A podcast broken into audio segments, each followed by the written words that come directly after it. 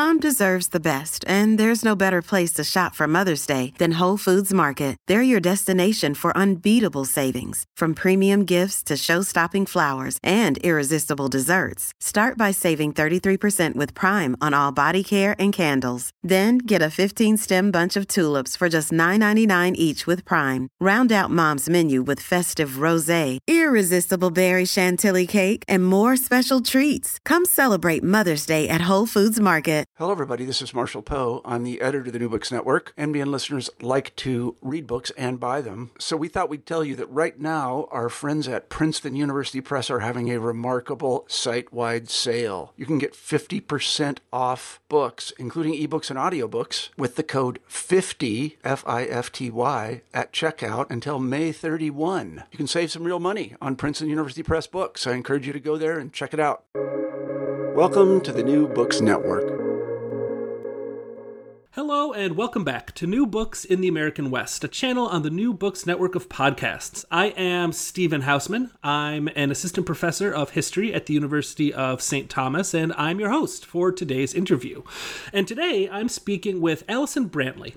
Dr. Brantley is an associate professor of history and is the director of honors and interdisciplinary initiatives at the University of La Verne, and is the author of Brewing a Boycott How a Grassroots Coalition Fought Coors and Remade America. American Consumer Activism, which came out with the University of North Carolina Press in 2021. Welcome to the New Books Network, Allie. Good to have you. Thank you. Good, really good to be here, Steve. Why don't we start, as we always do on the New Books Network, but just hearing a little bit about you as an author? Tell us a little about yourself and about your background as a scholar, and maybe what got you into history. Yeah. Um, so I think probably what got me into history um, I have to blame my high school history teacher. I would lay all of the blame there. Um, I grew up in Boulder, Colorado, and, and that's sort of an indication of why I end up, ended up writing about Coors in particular. But um, I had a, a, history teacher in high school in my AP history classes for a couple of years, and he had a PhD in the history of the American West, and he had taught at the university level for some time, and that had um, come to the high school to teach. And I just was amazed by the kind of content that we discussed. He ra- raised really big questions about history and silences and sources. And we weren't just doing rote memorization, you know, the thing that we hear students always hate about history. We were not doing that. And so I got the bug. I thought I would um, pursue a history major in college. I went to University of Notre Dame.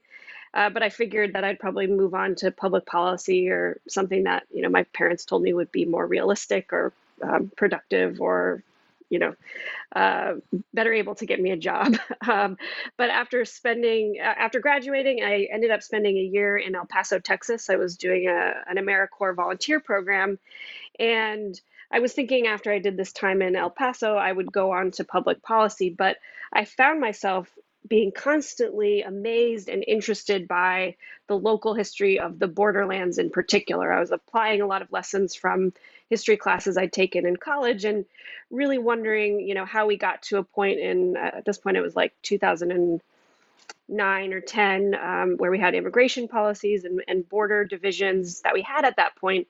And I realized that what I wanted to, you know, really devote my time to was studying history and understanding the deeper past and, and how we got from one point to another. Um, I was really interested in labor organizing in the borderlands, and so I continued on to pursue my uh, PhD in the history of labor, borderlands, the West at Yale. Um, and, and so that's that's sort of the the, sh- the, the brief answer to that. How I ended up becoming a, a historian, and um, I was really excited to graduate from Yale and then be able to come back to the West and, and live in Los Angeles and teach at La Verne.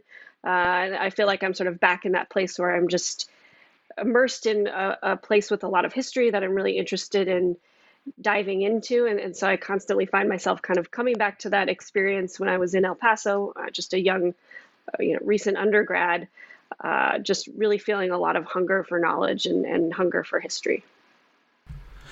And you mentioned this a minute ago, uh, you know, being from Boulder, being from Colorado, and being from the West. But uh, maybe you can go a little bit more in depth. I'm curious what brought you to the topic of this book. Why a book about Coors and specifically about labor organizing at and surrounding Coors mm-hmm. specifically? Mm-hmm. Yeah, that's a great question. I think um, if you told me, you know, 15 or 20 years ago that I would write a book about Coors, I would have been indignant.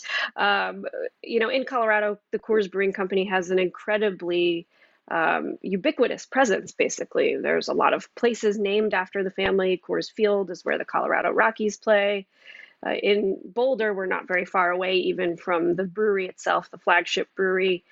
And you know, I'd never really had much interest in the history of Coors. I'd sort of taken the company for granted. But when I was in graduate school, I think it was in my first year, I was doing a directed reading course with my advisor, Steve Pitti.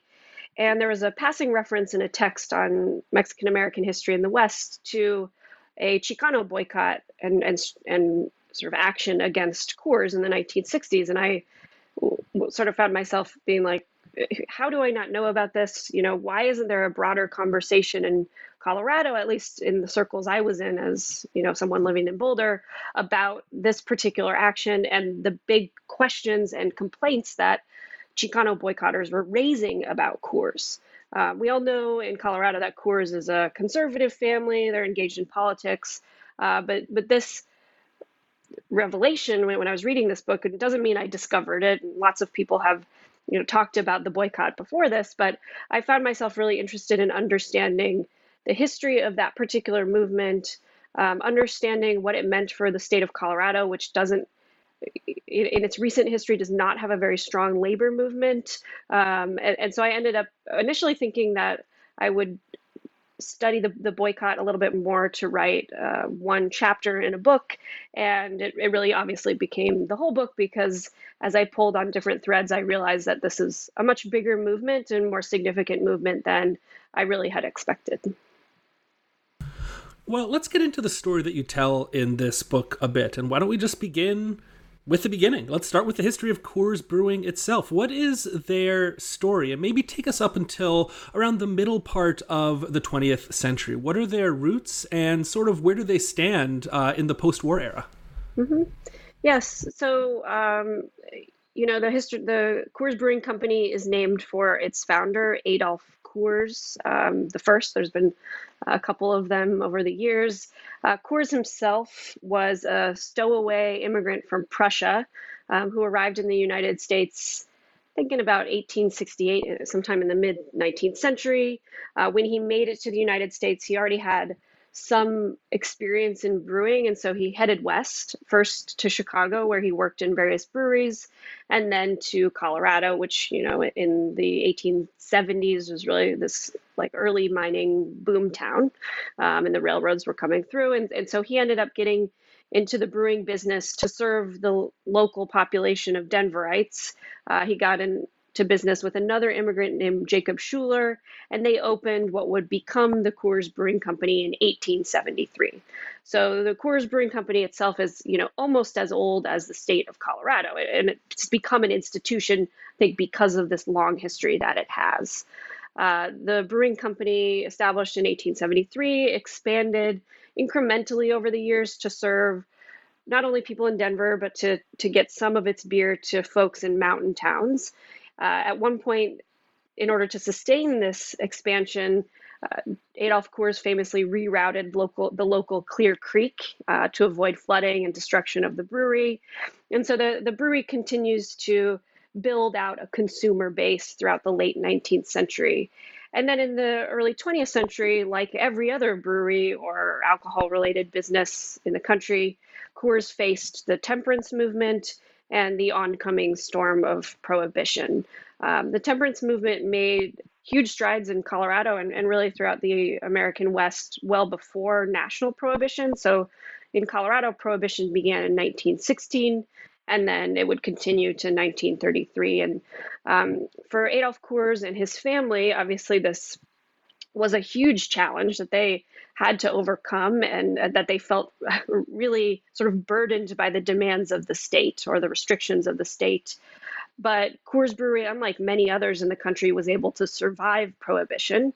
They did so by producing malted milk to you know make candy. Uh, they produced near beer. They also had a porcelain production facility, so they they were diversifying in a variety of ways, and they were able to survive through the 1930s and then kind of rebuild after Prohibition ended. But it's worth noting that for this brewery and for other large breweries that we know of today, like you know the like Budweiser or the um, the Busch family or the Miller family, um, Prohibition is a really formative experience in terms of solidifying a commitment to the free market and an antagonism to state intervention. Uh, I think without Prohibition, we wouldn't have a Coors family that is later very much committed to free market politics and, and committed to the development of a, a new right movement. Um, so they come out of prohibition, they're determined to continue to expand their business. And, and by this point, we're talking now about a second generation of Coors men. And the company continues to expand, um, begins to expand their the distribution of their beer outside of Colorado. Uh, I, I didn't mention this before, but Coors Brewing Company, up until the you know late 20th century, did not pasteurize its beer. It was a cold filtered beer, um, so just filtered through pads of cotton and actually, you know, we could probably discuss this later, but filtered through pads that of asbestos, um, it, it, because they believed pasteurization was actually not good for the beer. So the beer had to stay very cold. So they only distributed locally or within um, a radius that was reasonable to keep the beer uh, refrigerated. And, and by 1976, Coors only distributed in 14 Western states. Uh, so at mid-century, if we were to sort of walk up to the Coors Brewery, brewery in Golden, we would see an operation that was growing. It was becoming more factory-like, not like microbreweries that we know today, um, setting its sights on regional consumers and really seeking to compete against other breweries to retake uh, an alcohol consuming market after prohibition. And you mentioned that Coors at this point is only available in, I think you said 14 Western states. And you talk a bit about this in the book about how for people, you know, not in those 14 states, Coors was sort of a marker of, uh, if, if not status, but a real marker of the West. I, I yeah. you know, I, I, had I had your book on my coffee table for the last couple weeks, and my mother-in-law, who grew up in Massachusetts, she saw it. She said, "Oh, you know, when I was growing up, if you could get Coors at your party or in your fridge growing up in Massachusetts in the 60s, you know, that was a big deal." That seemed like a you know it was a special beer. It was a really sought after yeah. thing. And you talk about that sort of that status in your book as well. Mm-hmm. Yeah, I mean, I mean, um, so probably in the 1950s, Coors was probably available in like you know seven to ten states, and they slowly start to expand.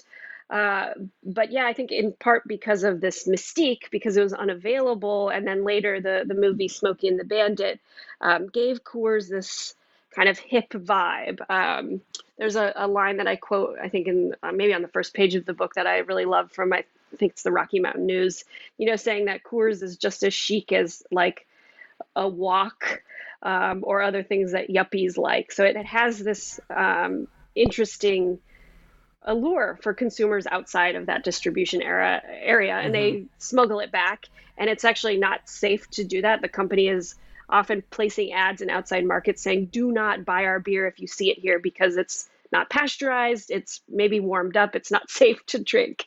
Um, but of course, people still did it. And I also talk in my book, my uncles did it. Um, they lived in Iowa and they would smuggle the beer back every winter. And this is also fundamentally a book about activism and about labor organizing. So, in this sort of earlier history of Coors, the kind of first half of the 20th century history of the brewery, what is the story of labor organizing mm-hmm. in this company? In the early days of these kind of disputes that you talk about in the book between labor and management, what were the issues that were at stake here? And why did workers at Coors eventually land on boycotting as mm-hmm. a viable tactic? Yeah. So the the history of labor organizing at Coors is uh, first and foremost a very contentious history um, over the course of the 20th century. There had been some small uh, efforts to organize the brewery prior to Prohibition. And then after Prohibition ended, one of the things on a, a national level that was happening was that the National Brewery Workers Union was really working to reorganize breweries as they reopened.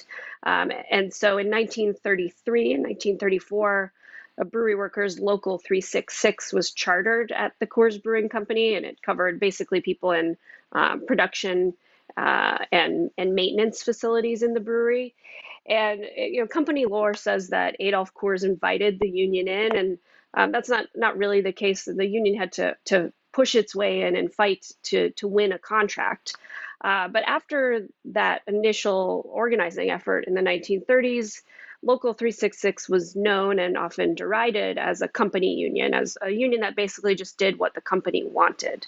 Uh, and that was maybe the case until the early 1950s when um, we start to see more frequent clashes between labor and management throughout Coors's operations. And, you know, I really see this as uh, resulting from the company's effort to start to expand vigorously in terms of its dis- distribution in the 1950s. So it's building more facilities, it's trying to ratchet up how many uh, barrels of beer it's brewing.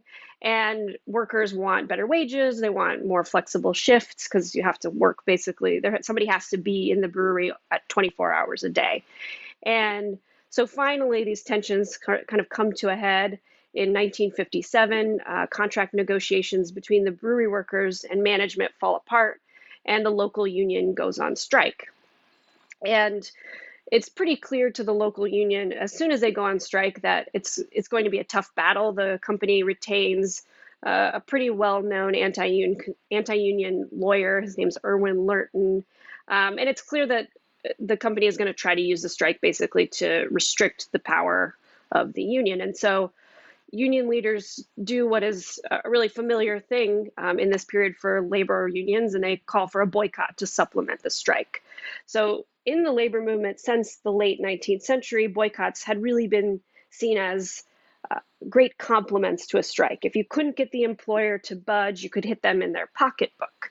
Um, and Local 366 does this. It's I think it's a sort of natural move for them, but it feels very urgent because they're up against what's very clearly a, a non an anti-union um, management um, approach, and so they go on strike. They call for the boycott, and this is to as far as I could find in the archival record, the first time that um, a regional boycott was called against Coors, and it was the first of many, as I describe in the book.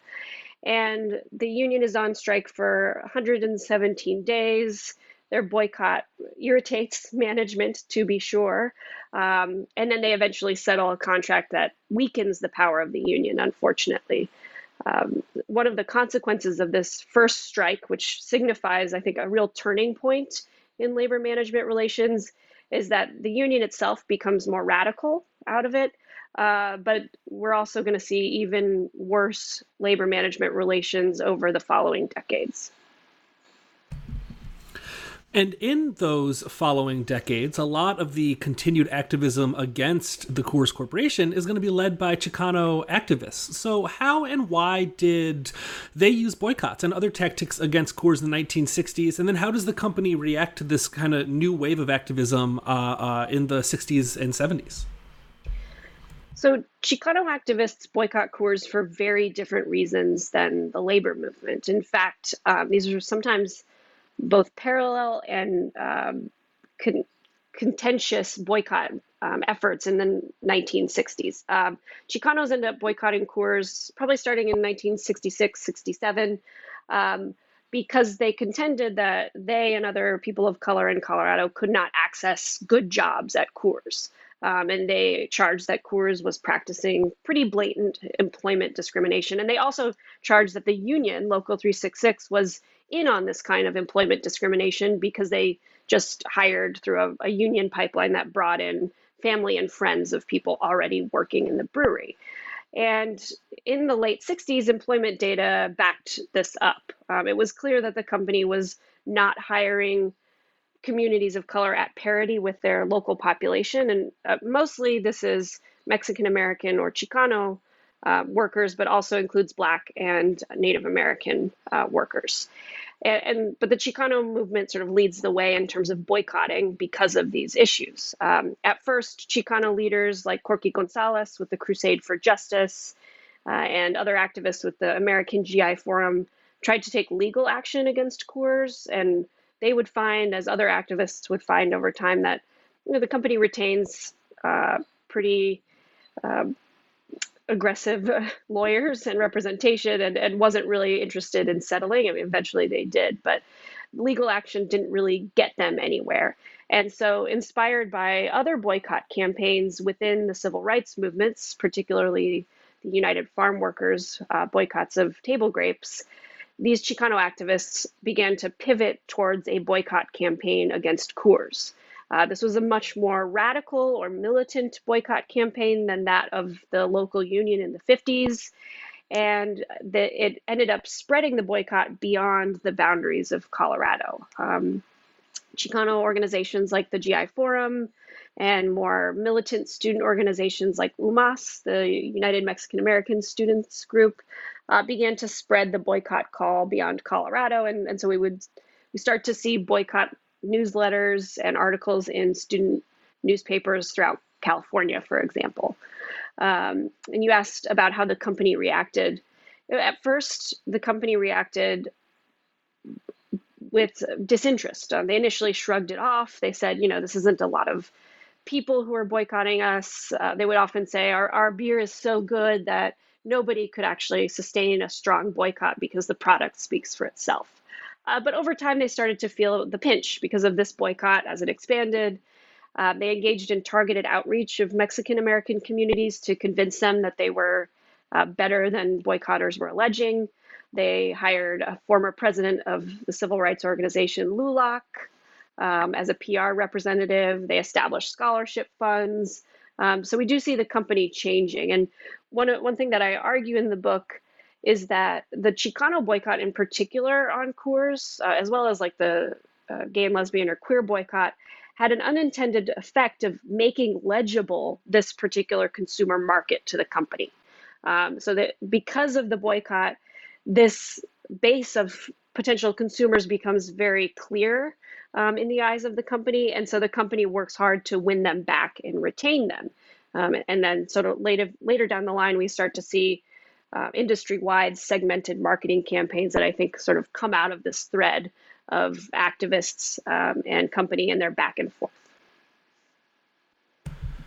And one of the important characters in this era is Joseph Coors, Joe Coors, one of uh, uh, Adolf Coors' grandsons. And by the 1970s, he's this kind of increasingly prominent member of the family. He's sort of slowly becoming, uh, dare I say, kind of the, the, the face of Coors mm-hmm. Brewing and of the New Right movement as well. So tell us a bit about him. What role does he play in kind of reframing the boycott and the activist tactics?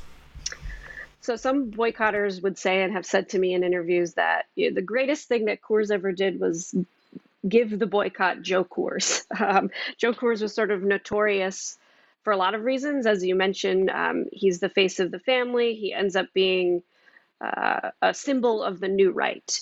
Uh, and that's just because he becomes very outspoken and public in his conservative politics. Um, Joe Coors is a third generation Coors executive, and he really defied a family tradition of not speaking publicly about politics in the 1960s or so. He got more and more involved in causes to support uh, his vision of a free market, anti communist United States, uh, and ends up, because of these activities, drawing more and more attention to himself, his family, and the beer. Uh, so, a couple of things that he did that that were particularly problematic for boycotters and, and brought more attention to him and the boycott.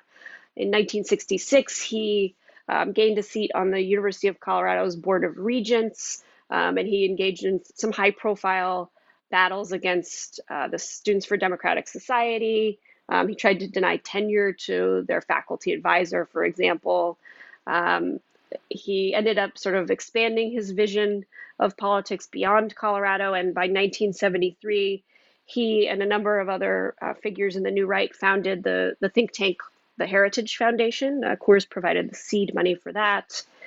That same year, he attempt, uh, he and others founded a, an alternative uh, television station called TVN or Television News Inc.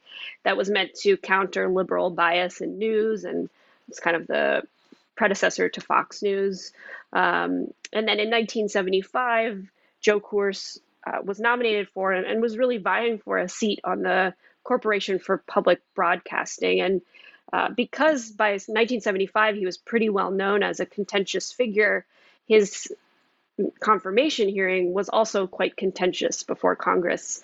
Um, it exposed a lot of his engagement in the conservative movement, made it very clear to the public that he was becoming this leader in the new right. Uh, one journalist with the New York Times said that, you know, if you look closely enough, you'll see that everything circles around him in this new conservative movement.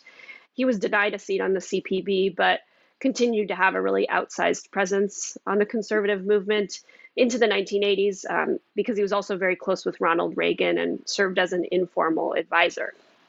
And so, because of all of this, uh, boycotters were able to not only expand their grievances and narratives, um, but they were also able to really cast their consumer activism as not just about getting a job, um, not just about getting a better contract, um, but also about pushing back against a rising tide of conservatism. And so they were able to see their consumer activism as a sort of vector for political activism. And this brought in a lot more uh, boycott supporters. It led to the boycott becoming uh, better known and expanding nationally. And so Joe Coors himself, uh, even as he's trying trying to control the boycott, ends up adding fuel to the fire in the 70s and 80s in particular. I really loved learning uh, uh, by reading your book about the the sort of all the ways that that the Coors family in the 1970s was wrapped up in the sort of the, the rise of, of movement conservatism in the United States. I lived in Denver about a decade ago, and I remember driving around at the time and seeing lawn signs for uh, the, you know Coors family members running for uh, local office, and thinking to myself, is that the the the, the brewery people? Yeah. And so then reading your book now and learning the deeper history here that you know people from the Coors family running on the the right that this is not a new thing. This goes back 50 years and more.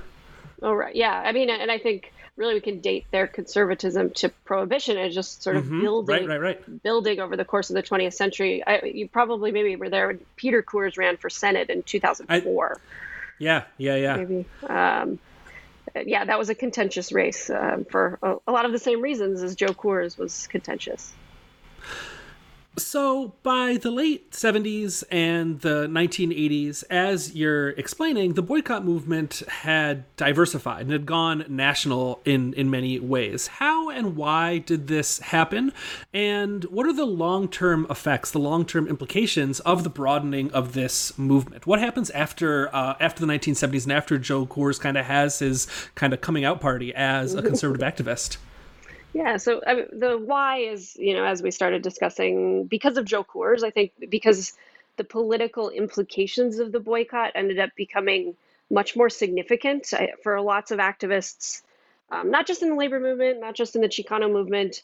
You know, this was a period where, you know, it really seemed like the conservative movement was gaining not only a foothold, but maybe a, a grip on national politics. And so to boycott Coors was one way to sort of register that protest and feel like you were part of a movement that was pushing back against this. Um, so it expands nationally because the political stakes are higher. Uh, as as the Boston Globe put it in the early 80s, like at this point, anyone on the left can find something to gripe about when it comes to Coors. Um, but it also expands nationally because the company itself is expanding its distribution, um, looking to move into markets in the Southeast and the Northeast in particular.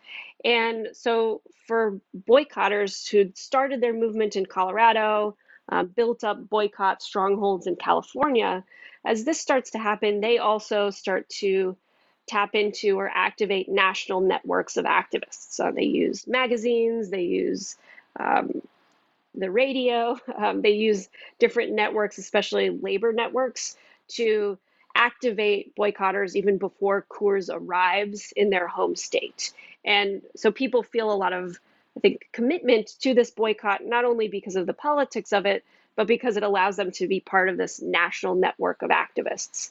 So in Ohio or New York or New Jersey, um, even before Coors trucks started, you know, rolling into the state, the national boycott was already there. Um, there were coalitions being built between um, Latinos, between queer activists, feminists, labor activists, students, um, all preparing for Coors' arrival and really preparing to push back against it. And uh, for me, that was actually one of the the most significant uh, findings for me as I was dealing with, you know, moving through different archives was realizing that over time, this boycott, uh, a boycott on a beer from you know the middle of Colorado, ended up providing a platform for really vibrant but sometimes flawed uh, coalition building, and it also demonstrates that there there is the possibility of coalition building even in these conservative contexts of the 1980s.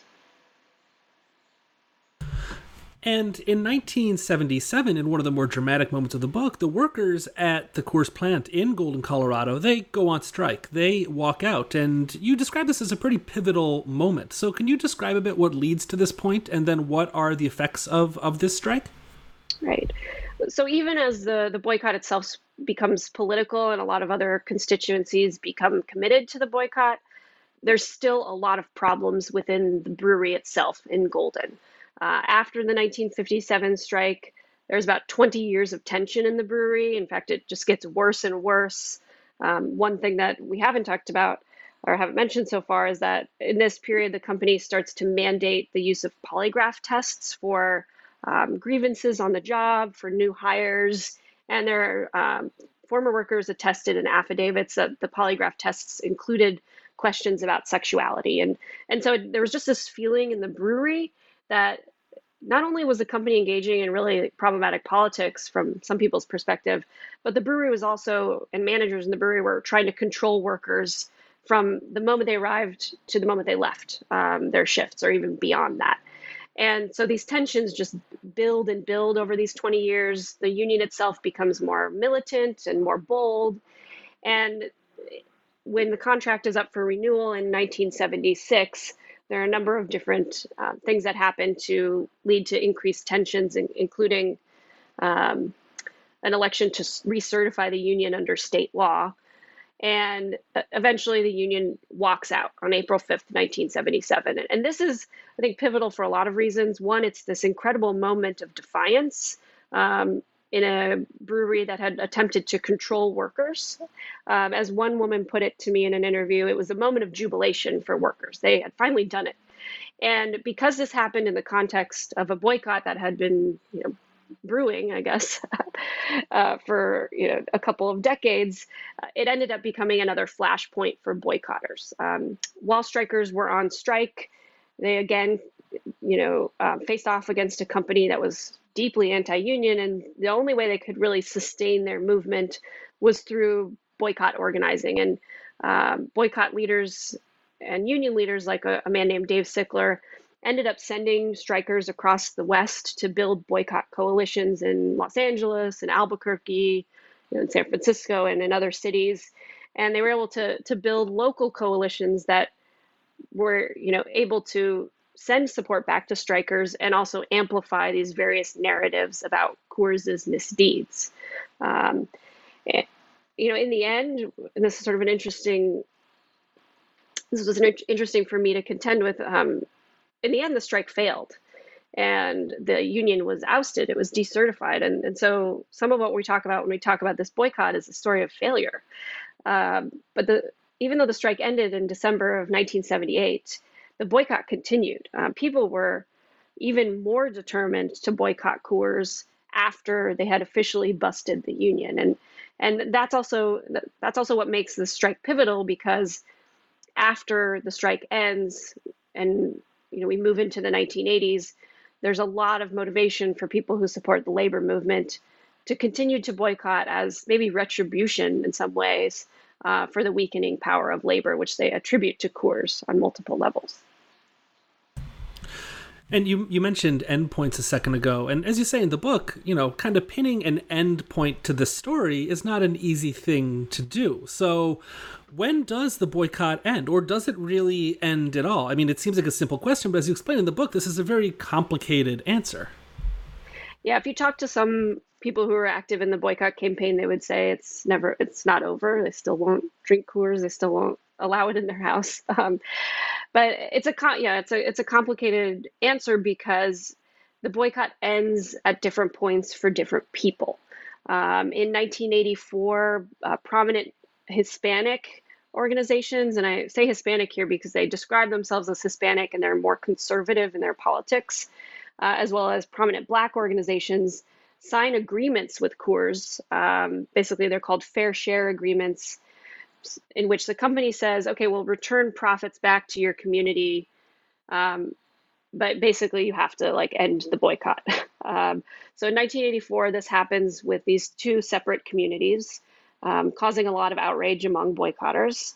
Then in 1987, the company signs an agreement with the AFL CIO, um, which most many boycott activists see as uh, the AFL CIO completely selling out um, because they because this is a coalition backed movement. There's a belief that one community can't sign an agreement with Coors on behalf of everybody else. Um, so even though these formal agreements kind of end the boycott on Coors' terms, boycotters out in the world, out in the consumer market, just refuse to end their boycott. They they do not believe that the company had really changed at all. They don't believe that the Coors family had changed its politics or responded to any of the critiques of boycotters. Um, and so they see these settlements as uh, fragmented and not in the spirit of coalition.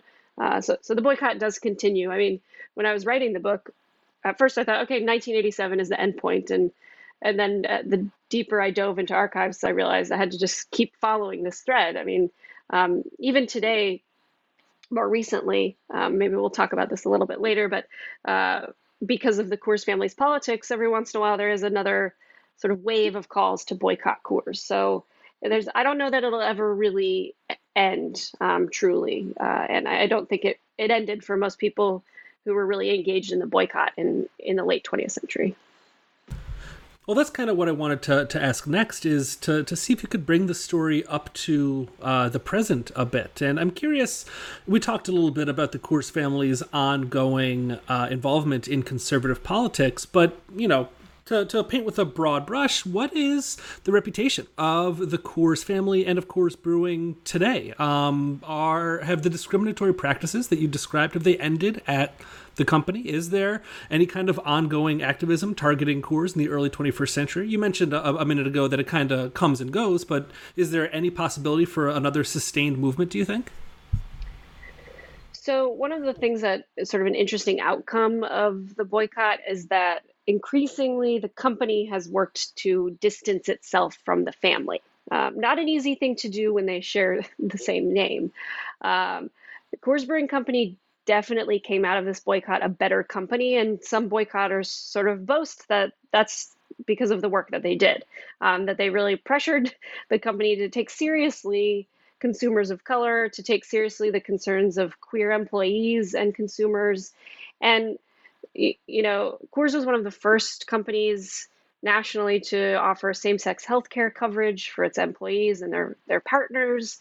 Um, Coors has a lot of really great scholarship programs, and they ended up kind of leading the way and winning awards in the 1990s for these efforts.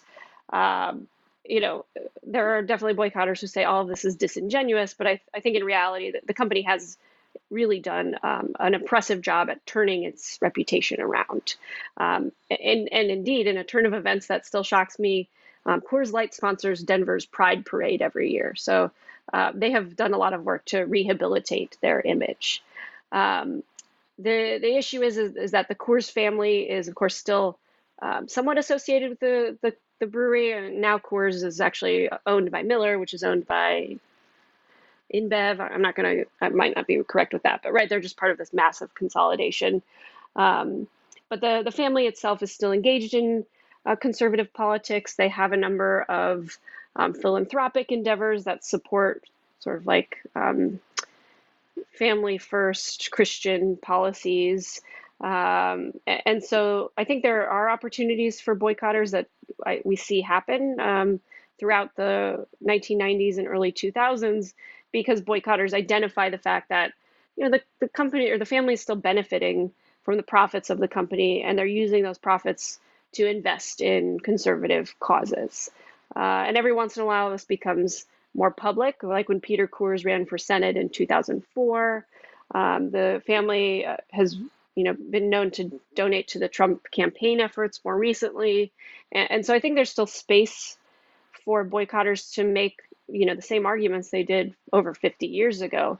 But we don't really see this kind of sustained coalitional activism you know in part because the company itself has done a very good job at uh, you know laying those criticisms to rest i think.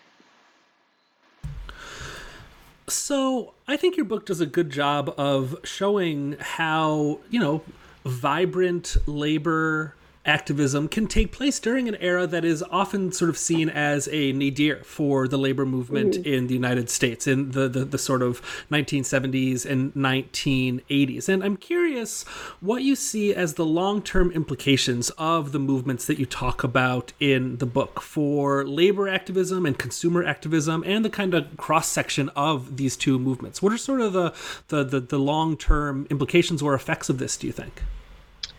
Yeah, I think this history of, of, the boycott and its coalition underscore really both the strengths and the weaknesses of both of these movements. Um, you know, I think they highlight creative organizing, like you mentioned, in an era where that's not universally the case, but they also highlight the, the real weaknesses of, you know, a boycott that can be sustained over a long period of time, but doesn't really win major things from from its target or from its company. Um, but one thing that I, I think is really key that we see come out of this boycott is that, that the labor movement in this context is at its strongest when engaging in intentional coalition, um, when not trying to sort of take uh, benefits or territory away from other communities, but actually really engaging in sort of uh, creative opportunities to build coalition and be in collaboration. Um, in the early 1970s, this happens with the Teamsters of all unions, which are sort of notoriously conservative, aligning themselves with queer activists, with gay and lesbian activists in San Francisco, Harvey Milk. Um, and this actually allows the Teamsters to build stronger contracts um, and to rehabilitate their image. And, and the same goes for the AFL CIO, especially for union members and leaders in Los Angeles. I think through the boycott organizing in the late 70s and early 80s, they really see the potential and the need for cross class, um, cross racial coalition building.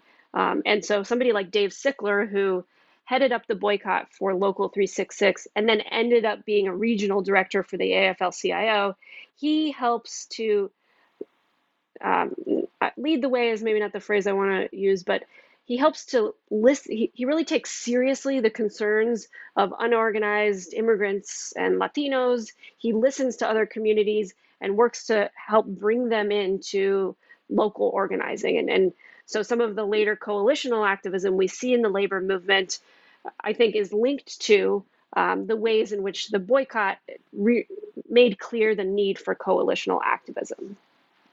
Um, I also think that you know the one thing about this boycott too, especially as it became a coalition-backed boycott, is that it helped to reshape the possibilities and narratives of consumer activism. You know, a boycott didn't need to just be for um, getting a better contract or getting a job at a place, um, but it could be a broader form of political organizing and resistance. Um, that it could be a way to use use anti corporate activism and engage in political protest. And, and, so I think this boycott, not by itself, but in conjunction with other developments and opportunities um, in this moment, helps to expand the possibility of coalitional and consumer activism as organizers looked into the 21st century.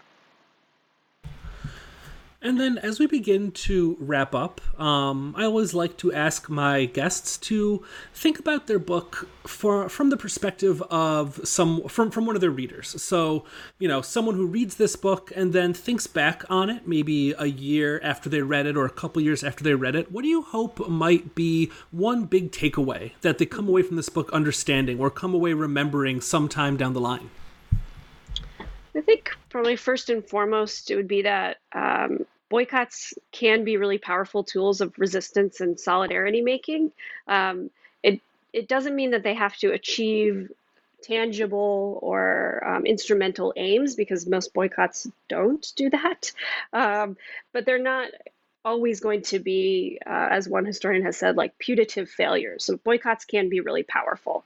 Uh, I think the other thing that I've been thinking more about lately um, thinking a little bit about like the work of Lane Windham, is that we really need, I think, as historians of the labor movement and late 20th century, um, we need to examine failures and, and really think about what it means to write histories of movements that aren't uh, real successes, uh, because I think they these moments underscore um, the evolution of the labor movement. They underscore the the back and forth and local and regional missteps of organizers, and I think help us to to better understand, at least in this case, the emergence of neoliberal policies in the late 20th century. And and so, even though they're not successful, um, even though maybe boycotts are successful only in expressive terms, they deserve our attention because I think they reveal a lot about context and maybe missed opportunities for alliances or coalitions.